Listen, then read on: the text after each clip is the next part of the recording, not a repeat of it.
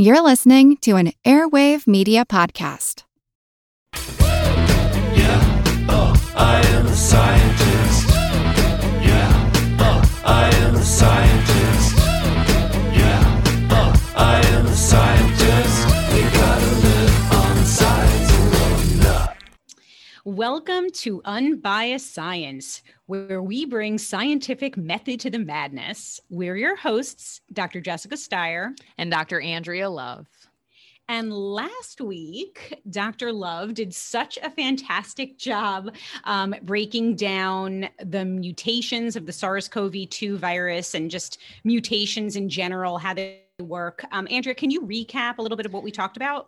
Yeah, sure. So we talked a little bit about mutations in general, how they are a random process that occurs in every organism that reproduces through just random errors when we replicate our genomes. Um, and, and those sorts of mutations can become dominant in a particular organism if they offer some sort of benefit. Evolutionary benefits. We talked about in the context of SARS-C o V two, what those benefits might be. Um, we talked about the new variants and, you know, because there's mutations in the spike protein that seem to be enabling the virus to better infect us, those could be mutations that are in fact advantageous. Um, and we talked a little bit about how that might, um, you know, affect vaccines and what the implication of that might be for future vaccination. So we definitely encourage you all to tune into that. Yeah. And I was just going to say, I, I think it was maybe one of our more technical episodes. And I think that um, that's, that's great. You know, we need that and we really benefit from your um, expertise. So thank you, Andrea. um, so this week we're, we're shifting gears. We, we need a little bit of a break from COVID, and um, we've been getting so many requests to tackle this topic of essential oils. So that is what we're going to cover today. You know, is there any science behind the use of essential oils? So before we dive into the science, let's chat a little bit. So Andrea, do you ever use essential oils or scents or anything like that? I, I honestly, so once upon a time, I was given like a pillow mist that had some eucalyptus scent in it, and it was supposed to be stress release and help help help you sleep and all that. But um, personally, I find scented things to be very cloying and harsh on my nose, and I, I tend to avoid them outright. You know, lotions I use are generally unscented. I was given, um, you know, some scented lotions recently as a gift, and and honestly, I I can't even open the bottle around my myself. It it's very very um, abrasive, but um, and I even go for you know that person's not listening. Sorry. No, I mean I I get it. You know, they're very popular. Um, I just yeah I can't deal with it. And even when I use like a an antiperspirant, I I go for the the masculine sense. Like I use Old Spice. So that is so funny. So I'm polar opposite. I have always been obsessed with smells and with scents. I have, I don't know, dozens of perfumes. It's one of my favorite things to shop for. Love lotions, always have a candle lit or incense or something like that.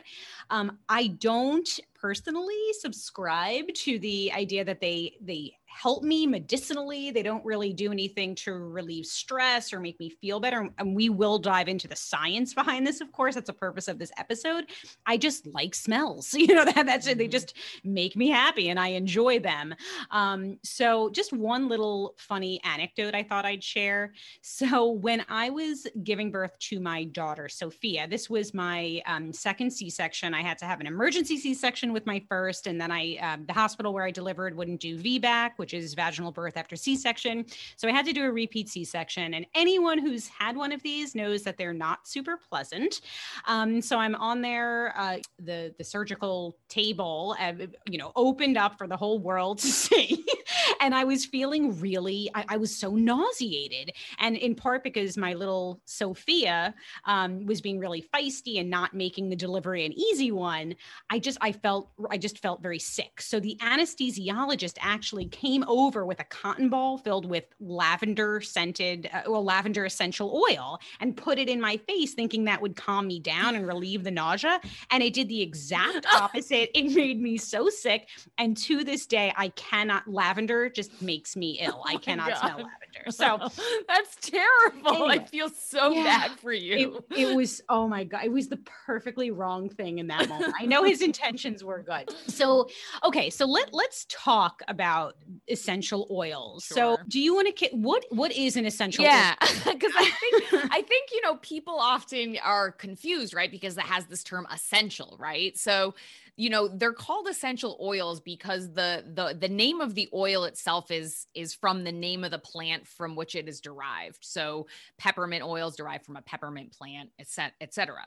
Um, and, and they're called essential because they were thought to represent the essence of odor or flavor of the particular plant, not because they're essential um, in terms of things like, you know, for function or for nutrition or whatever the case happens to be. And, and, you know, currently the essential oil industry is a one billion dollars industry with projections to exceed ten billion dollars uh, by twenty twenty-two.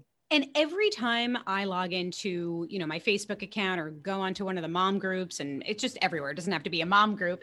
Um, it, people are always either selling essential oils or touting essential oils. Anytime someone says that they have a migraine or a headache, the answer is always, you know, rub peppermint oil on your temples, or I don't know, all kinds of things. Um, the latest thing I'm seeing is a lot about oregano oil. I don't know mm. if you've he- heard about that, um, but apparently that's just a cure-all.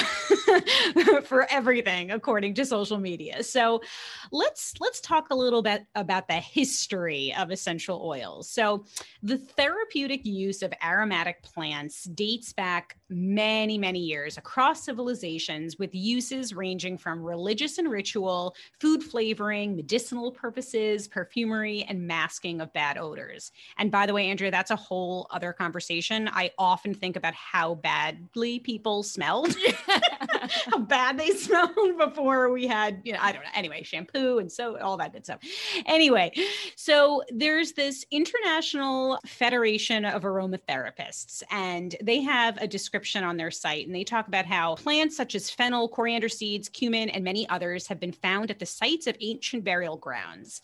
Many texts from Asia to ancient Egypt and much of the Mediterranean area describe the various procedures and rituals involved in the making of healing ointments, medicated oils, poultices, and healing perfumes. So now this is taken directly from their website. So they say that the practice of using aromatic fumigations to uplift the spirit and help cure diseases has also been used by the world's greatest civilizations throughout history. References in some old texts to be magical perfumes that enhance personal attraction and promise happiness are numerous. Um, and we know that spiritual perfumes for religious ceremonies have also been used in, in history, uh, particularly in ancient Egypt and in Tudor England. Now, there's a National Association for Holistic Aromatherapy. And I just want to say right off the bat, this is not an approved medical body, uh, but they define aromatherapy as the therapeutic application or the medicinal use of aromatic substances, so essential oils, for holistic healing. And then in nineteen ninety-seven, the International Standards Association, I S O, defined an essential oil as a product obtained from vegetable raw material, either by distillation with water or steam, or from the epicarp of citrus fruits by a mechanical process or by dry distillation. Okay, so that's the technical stuff, the definition of what, you know, what is an essential oil and a little bit of a history on it. So let's let's talk about what um, what some people tout the benefits of essential oils to be. Um, I, I know that so many talk about the healing properties from, um, and again, this is what people say, we'll, we'll get into the science of it, that there's immune boosting potential of oregano. And Andrea, I know that's grinding your gears right now, because we know that there's no such thing as immune boosting, right? That's kind of a misnomer. Um, and the stress reducing scent of sweet orange oil. Do you have anything to say about, are you, you're just upset over there that people are saying that it boosts your immune system?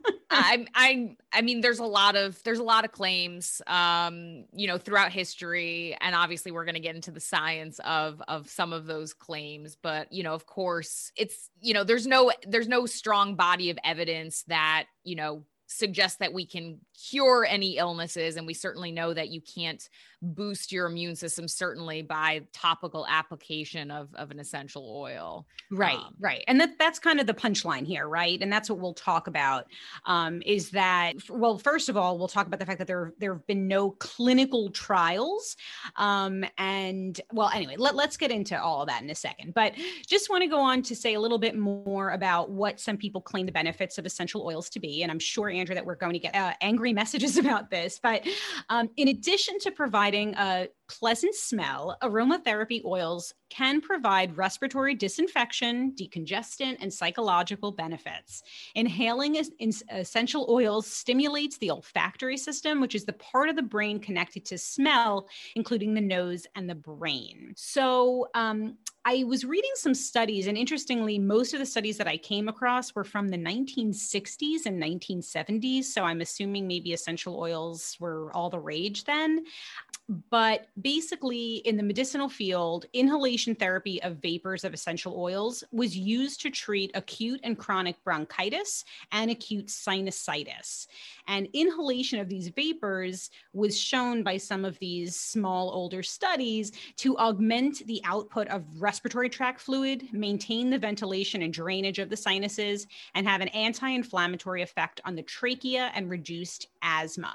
And Andrea, I know you're going to talk to us a little bit about, um, A, the fact, again, that there are no clinical trials, but that newer studies have, have actually revealed some possible harms right. of, of using these oils. Yeah. And, and I think it's important to note here that these are kind of the, the benefits that are touted by people. Um, but, you know, as we'll go through the data, there is no strong evidence that, you know, illnesses can be cured, um, through the use of essential oils or through aromatherapy. Um, there are some mixed evidence that possibly they can be beneficial in the context of elevating someone's mood or stress relief. Um, but, but most of those, again, are very inconclusive. Um, and, right. and obviously we're going to get more into that. Right. So as you just said, you know, the results are mixed. There are some studies that indicate that there is a benefit to using essential oils. And again, others show no improvement in symptoms. Um, so in particular, we know that studies have looked at whether essential oils can alleviate anxiety, depression, nausea, insomnia, low appetite, and dry mouth, just to name a few. Lavender oil, my my nemesis, um, is actually traditionally used and approved, I thought this was interesting, by the European Medicines Agency, E M A, as herbal medicine to relieve stress and anxiety. So some studies have revealed positive effects in models of anxiety and depression, um, although very little research has been done on the molecular mechanisms. Excuse me. So some essential oils are used as anxiolytic remedies, again, for, for anxiety. And the administration mode can be orally, although, so this is what I was reading, Andrea, but then I know we want to talk about how actually none of them are approved for oral usage, correct? Right. right. um, and also by inhalation or combined with massage. So again, we hear a lot about lavender. So another thing that, I, and I'm sorry, Andrea, if I'm jumping the gun here, but we also hear a lot about, and I mentioned earlier, rubbing uh, peppermint oil on your temples if you're experiencing a headache or a migraine. And, you know, when we were bantering a little bit before we recorded this episode, we were talking about how, well, we might be confounding things, because if you are massaging oil into your temples, it could actually be the act of the, you know, the massage itself that is bringing you relief rather than, than the oil itself, right?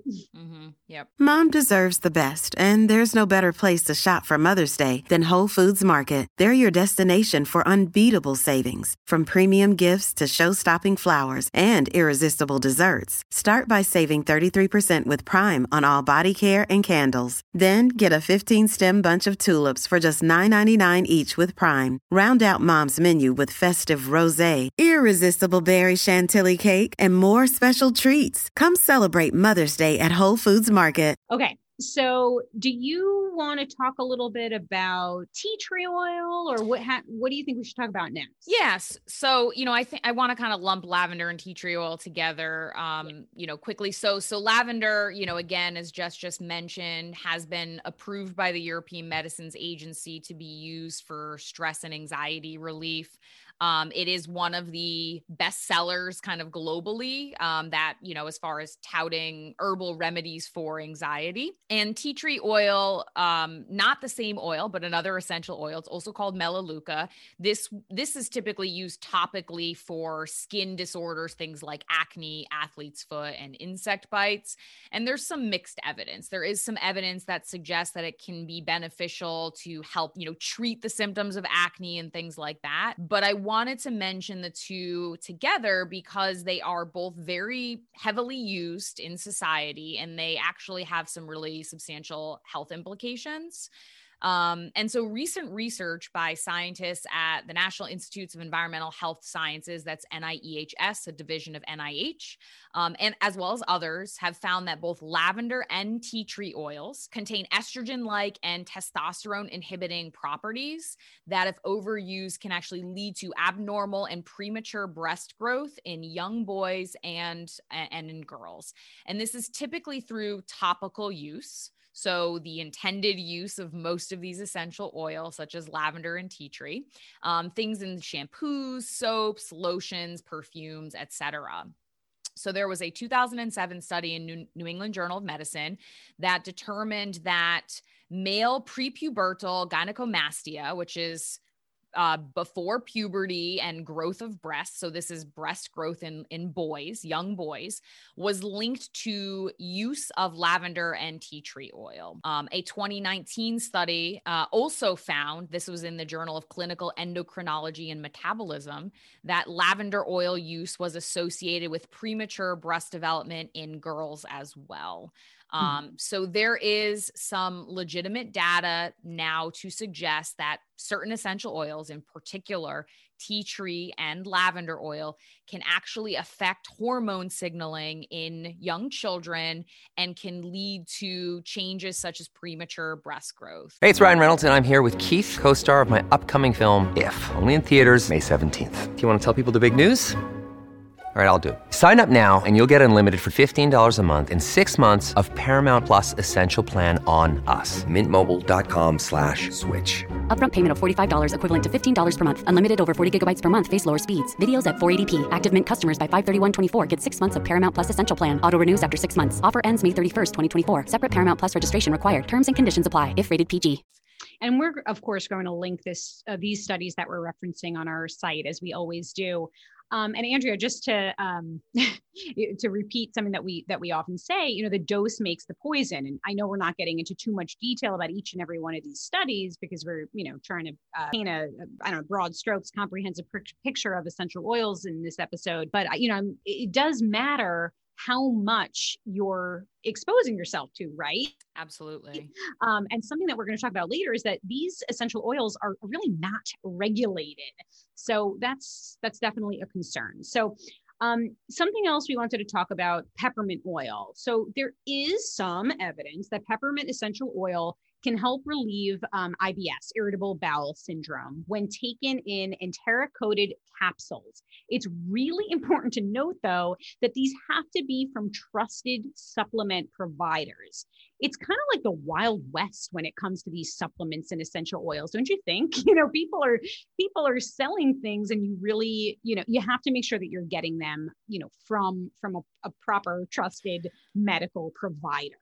Yeah. And I, I think that brings up an issue that obviously we're going to get more into, but, you know, none of these are regulated. So, right. You know, what is a trusted health supplement provider to begin with? You know, ultimately the, the medical community strongly advises against ingesting any of these. Very, very good point. Definitely going to talk more about that. Um, other things, I'm just running through some common oils here. Lemon oil. Um, I'm sure if you, if you use cleaning products or have purchased cleaning products at the store, you'll see that so many come with citrusy scents um, of lemon oil, which is touted to be a mood booster, um, often also used in homemade cleaning products. Um, I mentioned briefly oregano oil earlier. This is something I'm seeing crop up a lot on social media. So it's derived, of course, from the oregano plant um, that's purported to have healing properties. And so um, there's some evidence that oregano oil has antimicrobial, antiviral, and antifungal properties. Um, and compounds in oregano, in oregano oil um, are also antioxidant, anti-inflammatory, anti-diabetic, and cancer suppressor agents. Now, Andrea, I, you might have something to say about this. So let me know if you disagree with any of those statements.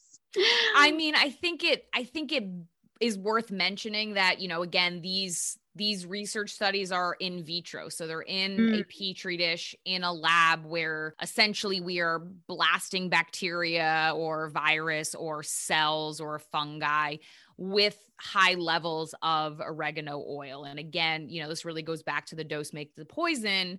Um, but it also underscores the fact that, you know, an in vitro study is not representative of real life. And, you know, in particular, mode of delivery is going to matter here as well. So, you know, this is not an endorsement to say, you know, you should start eating oregano oil for, you know, instead of antibiotics if you have a legitimate infection or things like that.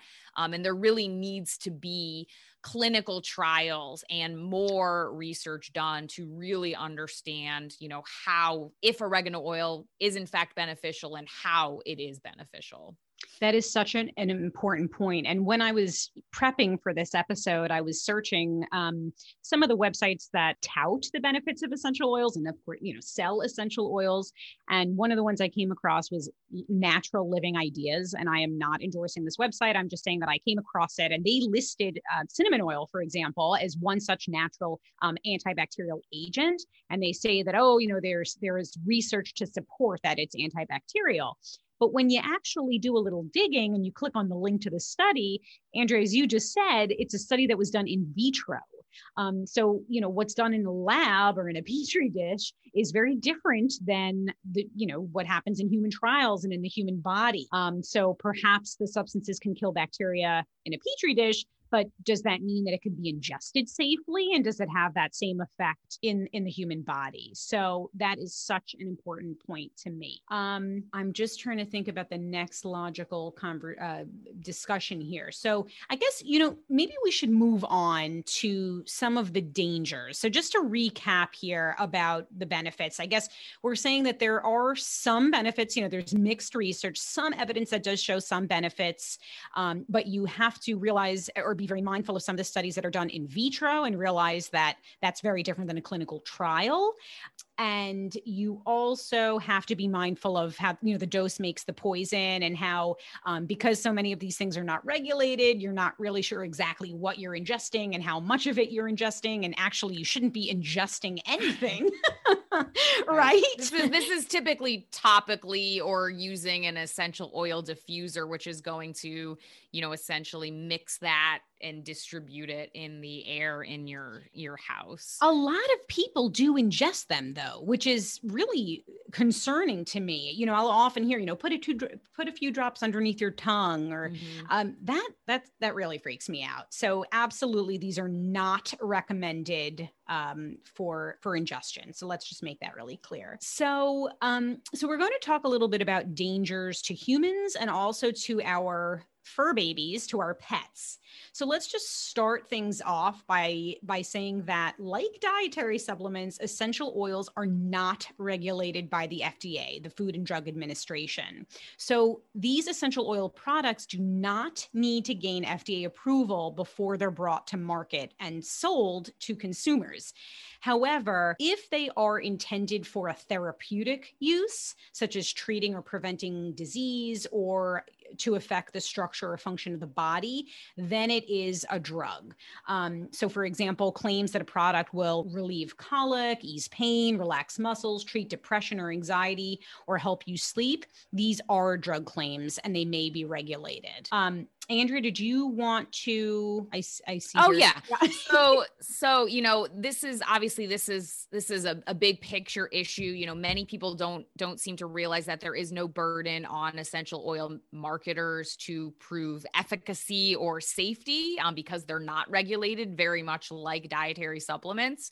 Um, however, if they are making medical claims or they're, you know, producing a product that has evidence of harm, they will be, um, you know, warned. And so doTERRA, which is a very famous uh, essential oil company, has had, um, you know, several warnings, most recently, uh, I think in twenty fourteen, for uh, promoting this sort of disinformation about the products they were selling. Okay. So just to be clear here, essential oils can be dangerous, right? We have, there are very clear cases of allergic reactions, chemical burns, dermal toxicity, and poisoning. So as we've said, and definitely worth reiterating, essential oils are not meant to be ingested. No matter what a company claims, no matter what you read on social media, you should not be putting any drops underneath your tongue or in your tea or anything like that.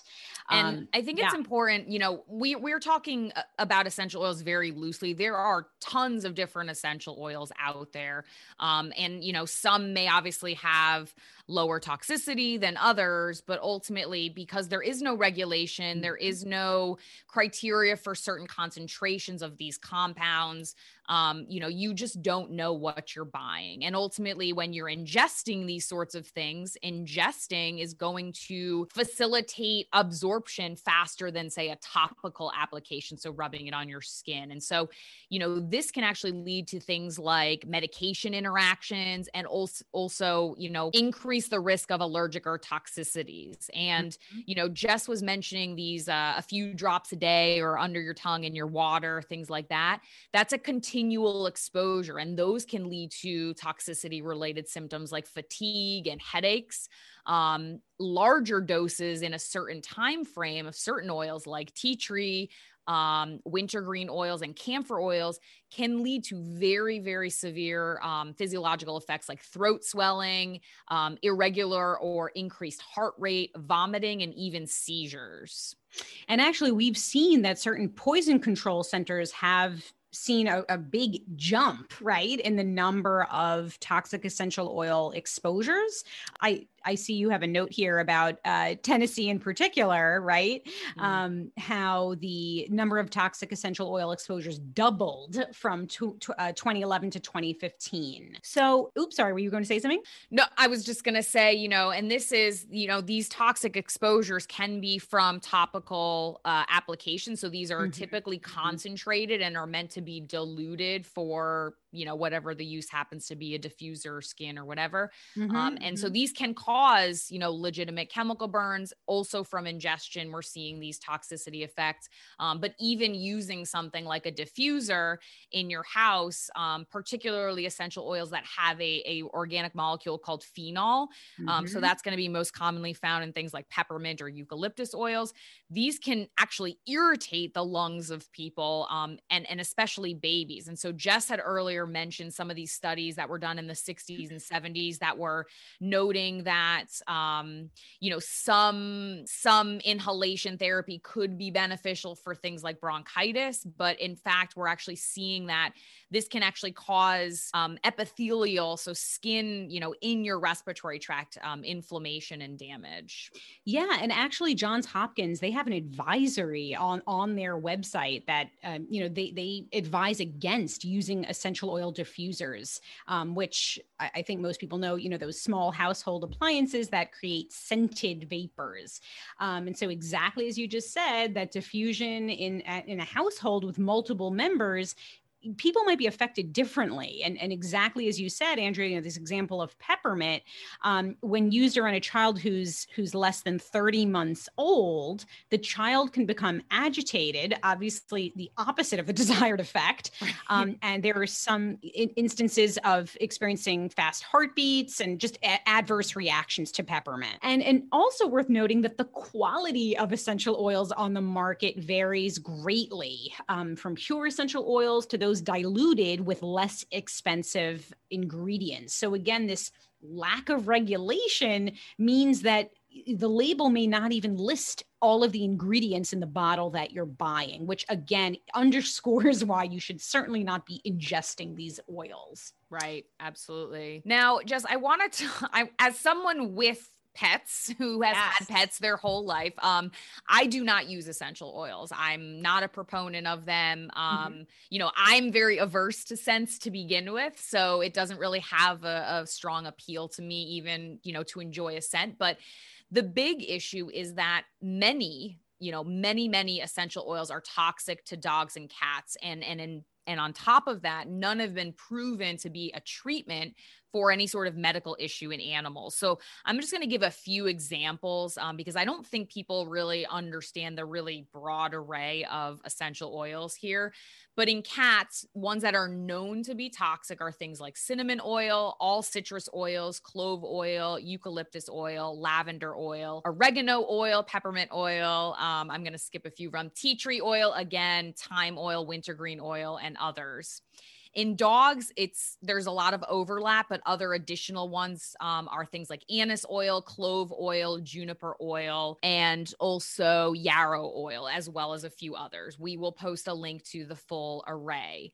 Mm-hmm. Um, now, it's worth noting that many people use these topically to treat various skin conditions, fleas, et cetera, on their pets, with no evidence of safety or efficacy, and often without consulting veterinarians. I mm-hmm. can't tell you how often I see people or like, oh, my dog has this rash on its elbow, and someone's like, oh, rub, you know, I use this, so rub it on your pet. And, and, you know, animals and people are not the same. You know, many foods that we eat are deadly toxic right. to animals. Um, and mm-hmm. that's the same with these essential oils.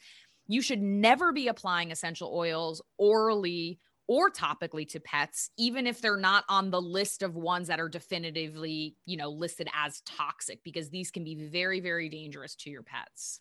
And please, for the love of God, don't, don't, um, you know, don't, don't be convinced by labels that say, oh, you know, it's all natural. How can it be bad? It's derived from a, you know, a juniper berry or whatever, you know, whatever these claims are. You know, poison oak is also natural. Doesn't mean that I'm going to rub it on myself. So that is not a reason to think that it's okay to expose your animals to Well, this. Jess, I think, I think that's also an important point because, you know, in the wild, plants produce chemicals to deter predators of them, right? That's, that's where we get our natural pesticides, right?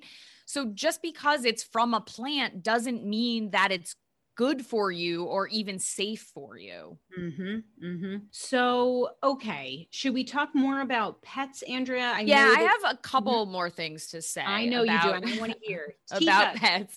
Um, so, you know, we previously mentioned that diffusers can, um, diffusing these essential oils can be dangerous for other household members. It can irritate their lungs and things like that. Um, and ultimately, anybody who has pets should not be using these diffusers. Those aerosolized oils, even in small quantities, can be even more dangerous to your pets. Um, they can cause additional lung irritation to your pets, especially even if they're classified as being safe. Um, and, and I think something that's really important, you know, because we're on the, the topic of people ingesting these without medical evidence, but they're also giving them to their pets. And essential oil use in cats, um, you know, oral, given orally, is one of the top causes of toxicologically induced tremors and seizures. Oh my and gosh. Yeah, it's, it's terrible. I mean, there are other chemicals obviously on that list.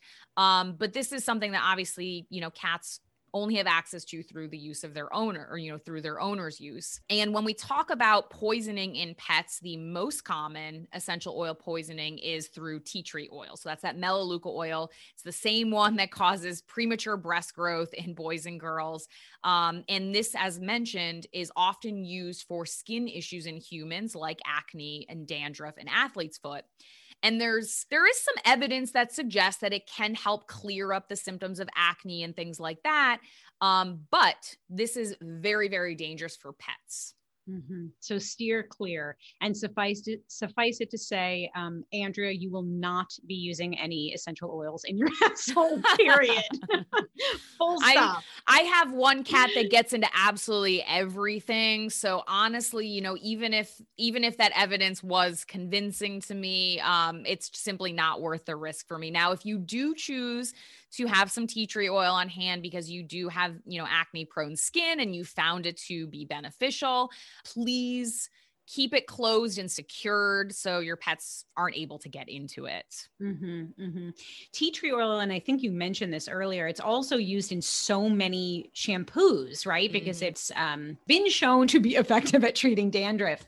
Um, but I'm, I don't know, I'm a little weary of these products too. So if I do try a new shampoo that happens to have um, tea tree oil in it, I won't use it regularly. Again, this idea that the dose makes the poison, you know, maybe I'll use it um, once in a blue moon. But anyway, okay. Can I summarize or yes. did you? Okay. No, no, no, please. I think, I mean, obviously there are a lot of different essential oils. We could really dig into some of the specifics, but I think mm-hmm. this is a really good primer for kind of the high level overview. Right, right. So, okay, big picture. Some essential oils may offer some limited benefit for some specific issues, but companies are not regulated. And we know that they routinely overstate their use and effectiveness. And again, in, in you know, because there's no regulation, um, these products often come without warnings on safety issues. And you often don't even know all of the ingredients in the products that you are purchasing. Most of the purported benefits of essential oils have not been translated to clinical trials. Um, so there's really no evidence that these can cure illnesses in people.